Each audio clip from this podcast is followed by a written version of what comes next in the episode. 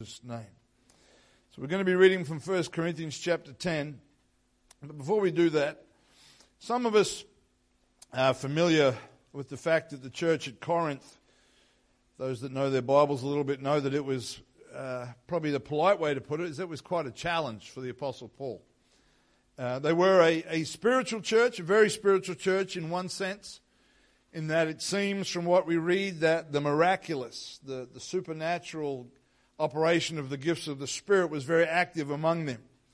But on the other hand, they had many, many problems, uh, a lot of which were a product of a lack of understanding and a lack of spiritual maturity. And they failed to address sinful conduct that was openly being practiced, and that flowed on in their church to be represented in their relationships with each other. When you read the first chapter of 1 Corinthians, you would find that there were factions or there were groups within the church that were aligning themselves with different leaders. Some would say, Well, I'm a disciple of Peter. Others would say, I'm a disciple of Paul or a disciple of Apollos. Or somebody would, you know, play the big card and say, Well, I'm just a disciple of Christ. I'm above all you guys. And what, what, what I find interesting is that about this is that as far as we can tell, these leaders had nothing to do with those divisions. They weren't actually gathering followers and promoting this idea, but it just seemed to have, have been a product of the division that was, was in the church at Corinth. Uh, they were also completely misusing the practice of the Lord's Supper, so that instead of it uniting them in the memory of the sacrifice of Jesus on the cross, it was actually adding more friction in the, in the family of God. You know, there are things that the scripture encourages us to do, such as have communion, as have the Lord's Supper, but they're not magical procedures. The condition of the human heart when it's involved in the instructions that are found in the Word of God is, is, is very, very significant. And we can have communion every time we meet, but if our hearts aren't where they're meant to be, it just becomes a religious ritual like anything else. Amen. And Paul even wrote to them in chapter 3 telling them that he was unable to give them anything more than milk. He wasn't talking about literal milk, but in terms of the teaching he gave them. He said, I can only feed you with milk because you're, you're too carnal for meat. You don't have enough maturity to be able to digest something that has some strength in it, that, that takes a little while to process, a little while to digest. And he, he actually identified the divisions amongst them as clear evidence of their immaturity. I heard a preacher just recently say something about spiritual maturity that really resonated with me, and I wanted to share it with you. He said that the difference between spiritual immaturity and maturity is not that we live our lives without ever having a bad thought or a bad attitude, that we never struggle or question our faith. But rather, he said, when we are spiritually mature and we are walking with God, we allow Him to correct us quickly and to readjust us, and we keep on going with Him. Often, what happens when we are when we are immature is when we're immature is that when we make a mistake or we get upset because we've been corrected, it takes us a year to get over it. And I thought that was worth considering. You know, you will always have a battle. I'd love to tell you that there is this place of spiritual maturity that when you reach it, that you no longer have temptation. You no longer have weakness, that you look at the other poor mortals in the church that you attend and their struggles and you remember when you had those problems. You will always have the battle. Your flesh will be with you until Jesus comes back. But it is our response to things that reflects our maturity. In every situation you face, there will be a scriptural response and an emotional response. Now, when they're the same, it's easy. When the scripture says, Oh, magnify the Lord with me, and let us exalt his name together, and in everything give thanks, for this is the will of God. When you've had a week where the boss has given you a pay rise, where everything in your family's going great, when there just doesn't seem to be any problems, your emotions and the scriptural instruction are together. But when the boss hasn't given you a pay rise, but in fact he's given you a week's notice, your family feels like they're falling apart, everything you touch just seems to turn to disaster, the scriptural response hasn't changed.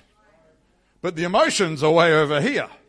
And we have to choose which of those options we will go with. That's a reflection of where we're at spiritually.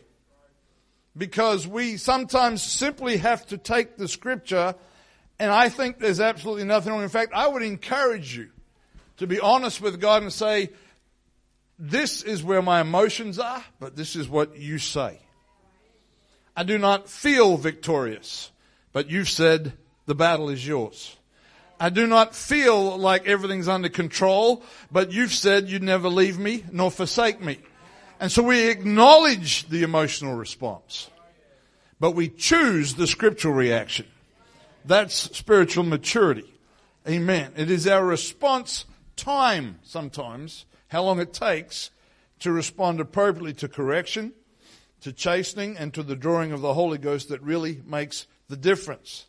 And this church at Corinth that Paul was writing to, it doesn't even seem like they were thinking about correcting anything. Seemed to be fairly happy with where they were. They weren't even worrying about trying to make things right. And for the sake of a bit of background, Corinth is first mentioned in Acts chapter 18. Paul comes to that city, and as was his usual practice, the first thing he does is he seeks out his natural brethren. He seeks out the Jews, the Israelites. Goes to synagogue, looks to meet some of his own people to share the gospel with them. Now, many times that failed fairly quickly, and he was politely asked to leave, and he took the gospel to the Gentiles or the people that weren't the Jews. But in Corinth, he meets a couple, a man and his wife, by the name of Aquila and Priscilla. And they become very important characters in the New Testament church, and he, they travel with him, and you can follow some of that in the book of Acts if you want to. But then he spends his time, often as was the case, most of his focus was on the Gentiles, the non Jewish people. He was trying to reach them. And so it seems that although there were possibly some Jewish believers in the church at Corinth, it was largely made up of Gentiles, people just like you and me. Now, the reason I took the time to establish that is that is very significant when we consider our text. 1 Corinthians chapter 10, starting at verse 1. Got the sniffles a little bit. I don't think it's COVID, so just stay away from me. 1 Corinthians 10 and 1 says, Moreover, brethren, I would not that you should be ignorant, how that all our fathers were under the cloud and all passed through the sea, and were all baptized under Moses in the cloud and in the sea, and did all eat the same spiritual meat, and did all drink the same spiritual drink.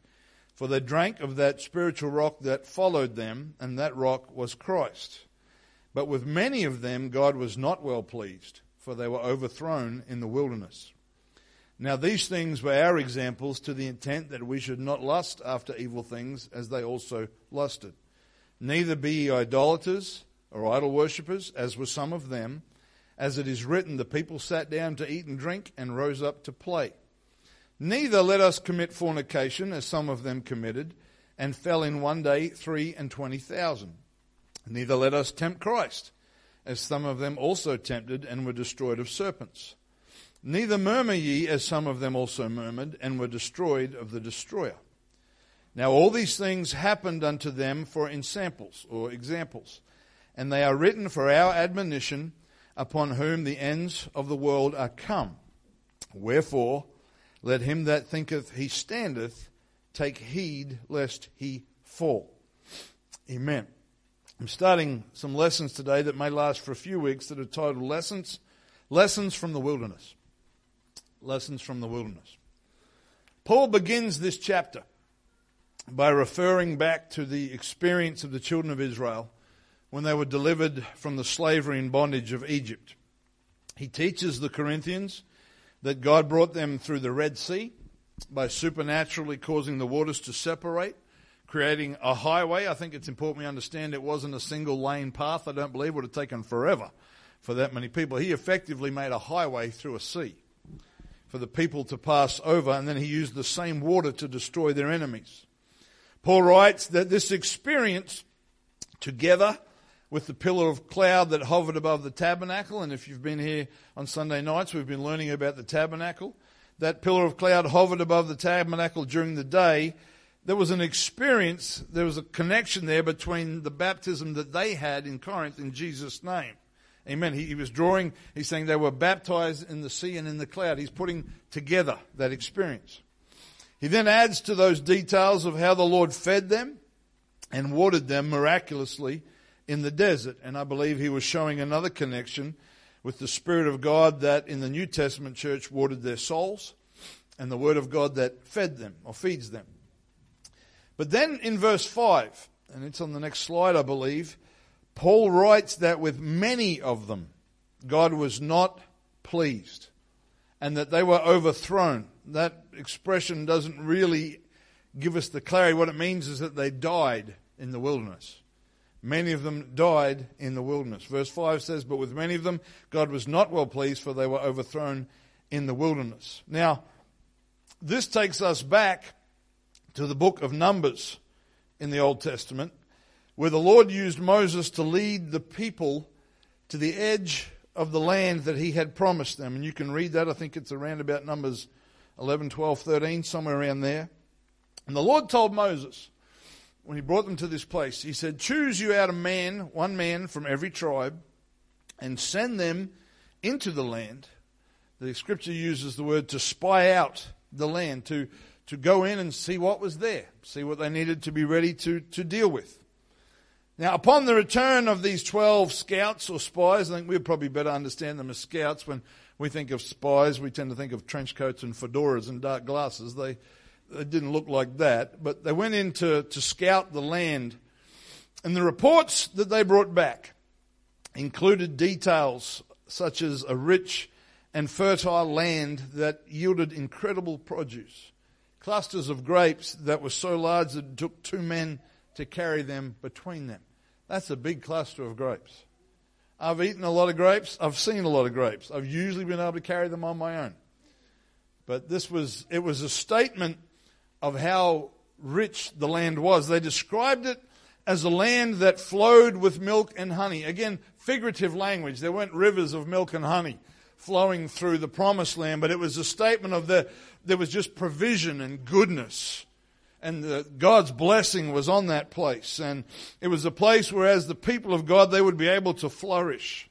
But there were other details that came back.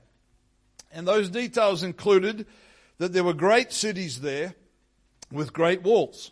You read on in the history of Israel, you see they came to Jericho, which was one of those great cities with great walls. They also said that the people who lived there were strong and that there were giants among the people. In fact, they were so uh, affected by these giants that they said that to them that we were like grasshoppers and that was how we saw ourselves. Such was the, the impression these giants had made upon them. They felt like they were as small as grasshoppers. And so these positive and negative reports began to cause a conflict amongst the people. It's good, it's bad, it's good, it's bad. And as is so easy the way with human nature, fear began to spread among the people. And there were two young men by the name of Caleb and Joshua that did everything they could. They brought back the positive report. They did everything they could to calm the people down and say, God's going to take care of us. But fear had spread through the crowd and gripped their hearts and they begin to moan and complain. And if, if you read about a lot of the history of Israel, particularly under the leadership of Moses, it seems they all had that spiritual gift. But some of the things that they said were like, we should have just died back in Egypt. And did God bring us out here so that our children could die in this wilderness? God was not pleased, to say the least. That's the polite way to put it. In fact, he was going to destroy the people. He said to Moses, Stand out of the way. I'm going to wipe this bunch out. I'll take you. We'll start again. We'll do Israel part two. But Moses interceded for the people. He, he appealed to the Lord of what the, their enemies would say, and, and, and the Lord held back the total destruction, but there were consequences for their reactions. Because then the Lord said, and you can read all this yourself in Numbers, the Lord said that the consequences of their doubt and their fear was that nobody from the age of 20 and upwards would see the promised land except for Joshua and Caleb. And the Lord went a step further and he said, he said, Your children He said, The ones that you accused me of bringing out here in the wilderness to die, they will see my promise, but you won't. We have to understand something about God, and, and this goes in the face of a lot of modern Christianity, but the same Jesus who brings grace and mercy and love brings judgment and holiness and accountability. It's not a popular message, but there's a reason we needed the cross. Amen. And so slowly but surely, those who were 20 and older were overthrown, as Corinthians says, or they died in the wilderness. Now, let me just digress for a moment. Some, I've heard it said, I've even heard it preached, that as Christians, we will all have to have wilderness experiences, or that we will all have to go through the wilderness. Now, it is definitely true that the Bible says that we will have trials and tribulations, that the Lord will test our faith so that our faith may grow stronger. But the wilderness was a consequence of faithless actions, not a test from God. God didn't line up the wilderness. The people effectively chose the wilderness when they didn't trust God. There is a big difference between being punished and being pruned. Big difference between the two. Job went through a trial, a severe trial, because of his faithfulness. Israel went through the wilderness because of their faithlessness. There's a big difference between those two, and we, we need to understand the difference because it's not always easy to tell when you're in the midst. Job was trying to work out what he'd done. The truth was, it was because he did things well that that situation arose. And so if you're going through something that feels like, whatever word you like, wilderness, trial, tribulation, struggle, search your heart. If you feel like your heart's right before the Lord, if there's things you don't feel like you, anything you've got to sort out, then just trust God that He'll bring you through. Amen. But we, it is not really accurate to say that everybody has to go through a wilderness. Because the wilderness was a product of bad choices. Amen. We have to understand the difference between the two. So most of the church at Corinth, and we're going to sort of jump from Corinth back to the Old Testament as we go along, wasn't Jewish. They weren't the children of Moses or Abraham, Isaac, and Jacob. It was not their history. It was not the story of their forefathers. The children in Corinth hadn't grown up hearing the story of the Passover every year. They hadn't heard the story so many times of how the Red Sea was rolled back for a multitude to walk through. So the history is not naturally connected to the church at Corinth. They can't say, well, they were our forefathers. But in verse 6, in 1 Corinthians 10 and 6, Paul makes it clear. He says, Now these things were for our examples, to the intent, or for this purpose, that we should not lust after evil things, as they also lusted. So the Apostle Paul, who is a scholar of the Old Testament, even though it wasn't their history, he said these things were given to us for our example even though the Corinthians were not Israelites, he included the Corinthian church in that statement. He said these things are for an example for us today. And doing, in doing so, by including the church at Corinth, he included you and I. Because we're a part of the same New Testament church as the Corinthians were. I'm really glad to say that I don't feel like I'm pastoring a church like the Corinthian church. Might have run away a long time ago. But we are in the same church age as the people at Corinth. So these things are an example for me. They're an example for you. Even though they are 2,000 years after Paul wrote to the Corinthians, and around about 3,500 years after the events that he refers to took place. It is one of the amazing things about the Lord is how he can take something that happened in a desert in the Middle East in another time to another people who spoke another language whose lives were completely different to ours and say, I put that there so that you might learn something. That should blow our minds because there is absolutely no natural historical connection, as far as I'm aware, for most of us. Do we have anybody with any Greek heritage? So most of us, most of us can't claim a connection to Corinth. If we don't have any Jewish heritage, we can't claim a connection to Moses either. And yet, although naturally we see a disconnect, spiritually, God made a connection. And he said, These things are there that even today we might learn something from those things. And so in this passage in 1 Corinthians chapter 10, Paul selects about five things as specific examples that he refers to. And he, he does what I call sometimes when I'm looking at the scripture, he bookends them. We all know what a bookend is. It's, you know, we've all got books on our iPads and phones now, so you don't need a bookend for those. But if you've ever, a bookshelf that doesn't have ends on it will often have something heavy on each end of the row of books to keep them in place. Sometimes it might be something that's actually cut in half, like it might be the front half of an animal on this end and the back half on that end. It's decorative. It holds the books in place. And it seems that sometimes in the scripture there are passages where the Lord sort of bookends a teaching with two things that sort of hold it together. And in this passage, I see two bookends. The first one is in verse 6, which we've read a few times. It says, Now these things are for our examples. And then he begins. And at the end of those things, in verse 11 and 12, he puts the other bookend there and he says, Now all these things happened unto them for our examples. And they are written for admonition, upon whom the ends of the world are come. Wherefore let him that thinketh he standeth take heed lest he fall. So included in this passage with these bookends Twice we're told that they're written as examples for us.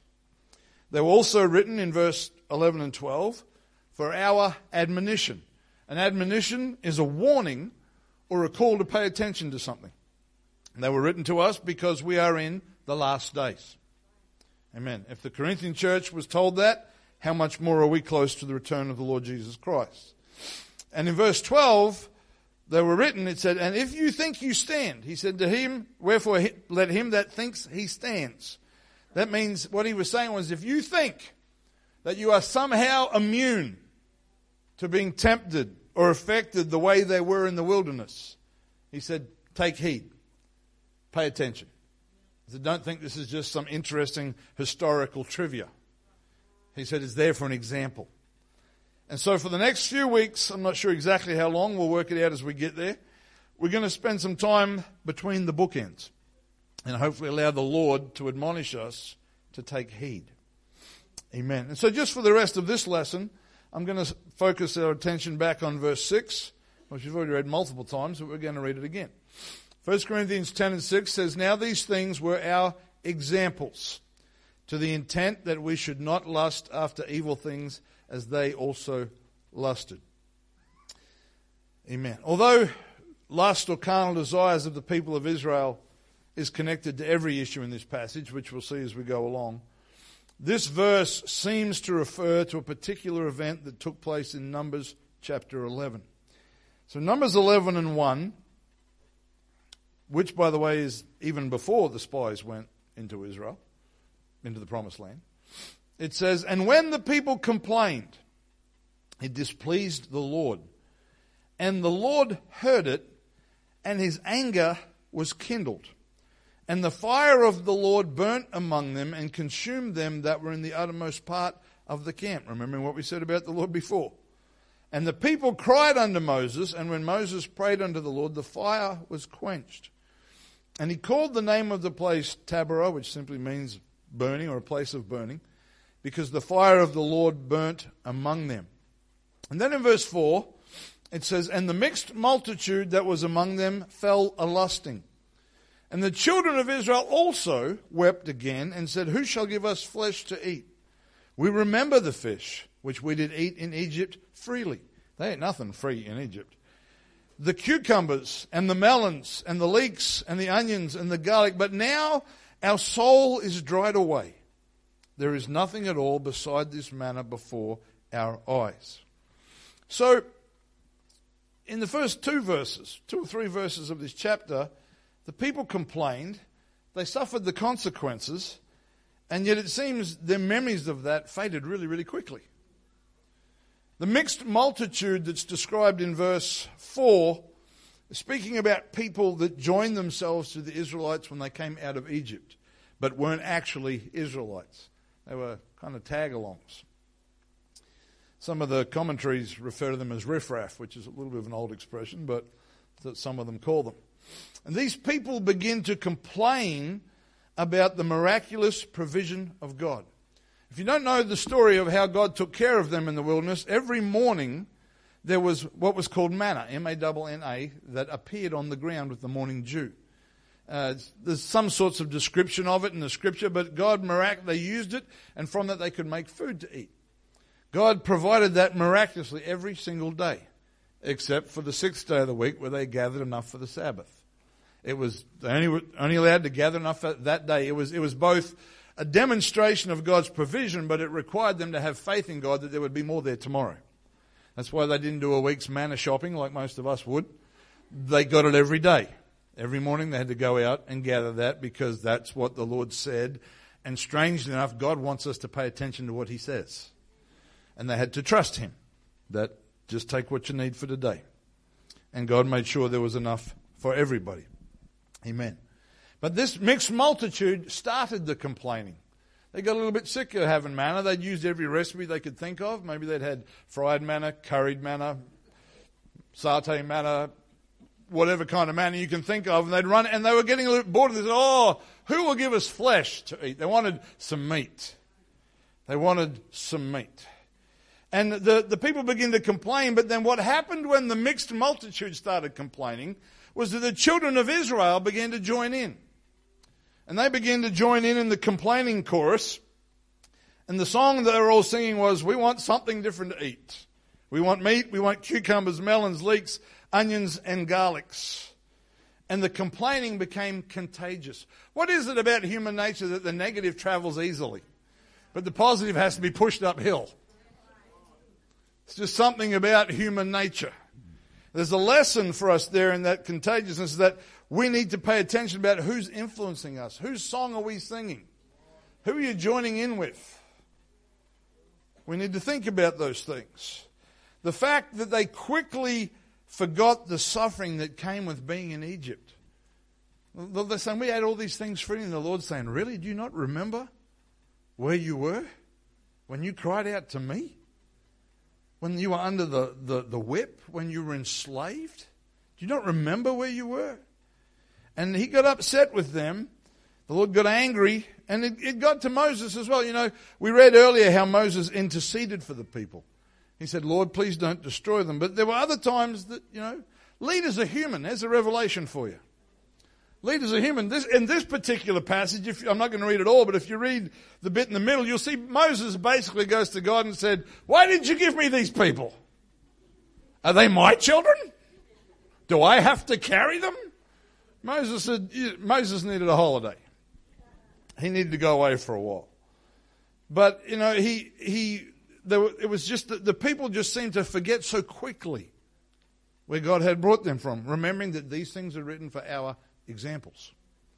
You get toward the end of the chapter, in response to their desire for flesh, in verse 31, Numbers 11 and 31, it says, And there went forth a wind from the Lord and brought quails, like little birds, little chickens, from the sea, and let them fall by the camp as it were a day's journey on this side, and as it were a day's journey on the other side, around about the camp, and as it were two cubits high upon the face of the earth.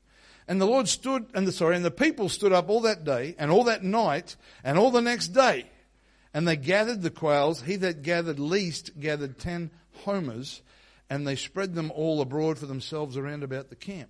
Now, depending on what commentary you read, some people say they wasn't talking about the quails being two foot deep from the ground, but they were flying low, so they were easy to collect. Either way, either way, there was KFC as far as you could see that way, and as far as you could see that way. And the people, the person that gathered the least. Now, when you try to work out what a homer is in terms of volume, there's all these different ideas. But conservatively, it might have been like your regular household bucket. So the person that gathered the least gathered 10 buckets of KFC. Lord knows who gathered the most and how much they gathered. But such was the greed and the lust, because you read on in verse 33, it says, And while the flesh was yet between their teeth, while they were still chewing it, the wrath of God was kindled against the people, and the Lord smote the people with a very great plague. And he called the name of that place Kibroth Hattaavah because there they buried the people that lusted. Such was their complete loss of memory of what God had done. The, they were consumed with their own greed and their own lusts, and their passion for their own desires far outstripped any passion that they had for God. And I don't think it's a stretch to say that God was disgusted with them. And he caused the plague to strike them while they were filling their bellies. Hibroth, Kibroth Hattaavah, or however it might be pronounced properly, translated means the graves of lust. The graves of lust. Now, it is highly unlikely this morning that any of us here are going to lose our souls over a desire for meat. But whatever Egypt you came out of, whatever Egypt you came out of, it will call out to you from time to time, trying to get you to sing the song that you used to sing. Trying to get you to start complaining about your life now and why it's so hard and so terrible. And oh, I remember. Don't trust your flesh's memories. You ever got together with a family, extended family, Christmas or somebody's birthday, and somebody starts telling a story? And you're thinking, that's not how I remember that story. And then you, you start arguing, that's not what really happened. You did this and you did that. No, no. And next, you've all got a different version of that story. Well, there is a God version of your history, and there is a devil version of your history. And they are not the same story. And we need to remember the God version which says you were in sin and in bondage and unable to free yourself and I miraculously shed blood to bring you out through the water under the cloud and the pillar of fire. The devil's version is, can you remember the garlic? And the fish and all the other stuff. And from time to time, particularly when you find yourself struggling, you'll hear a tune that you haven't heard for a while. It's the old song. It's the old song. It's the complaining. I've been around long enough that I've known too many people that have listened to the complaining, then joined in, and then wanted to go back. They picked up the chains of bondage that were broken and they placed them around their own necks again and returned back to Egypt.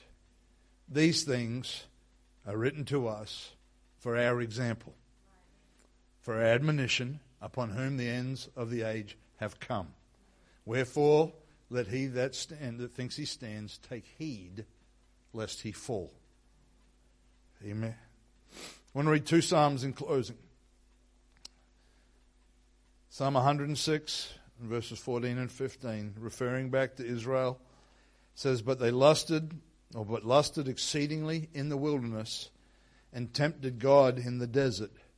And he gave them their request, but sent leanness into their soul. That leanness is not talking about low fat.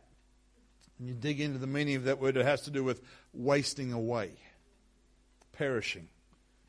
He gave them what they wanted, but there came a price for that. The 40th Psalm, and this isn't on the slide, so don't freak out, Esther, it's not there. Psalm 40 and verse 1 says, I waited patiently for the Lord, and he inclined unto me and heard my cry. He brought me up also out of an horrible pit, out of the miry clay, set my feet upon a rock, and established my goings.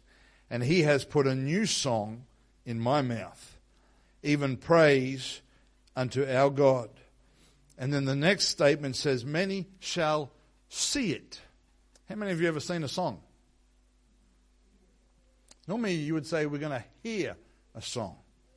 But when God gives you a song, people will see it because your life changes.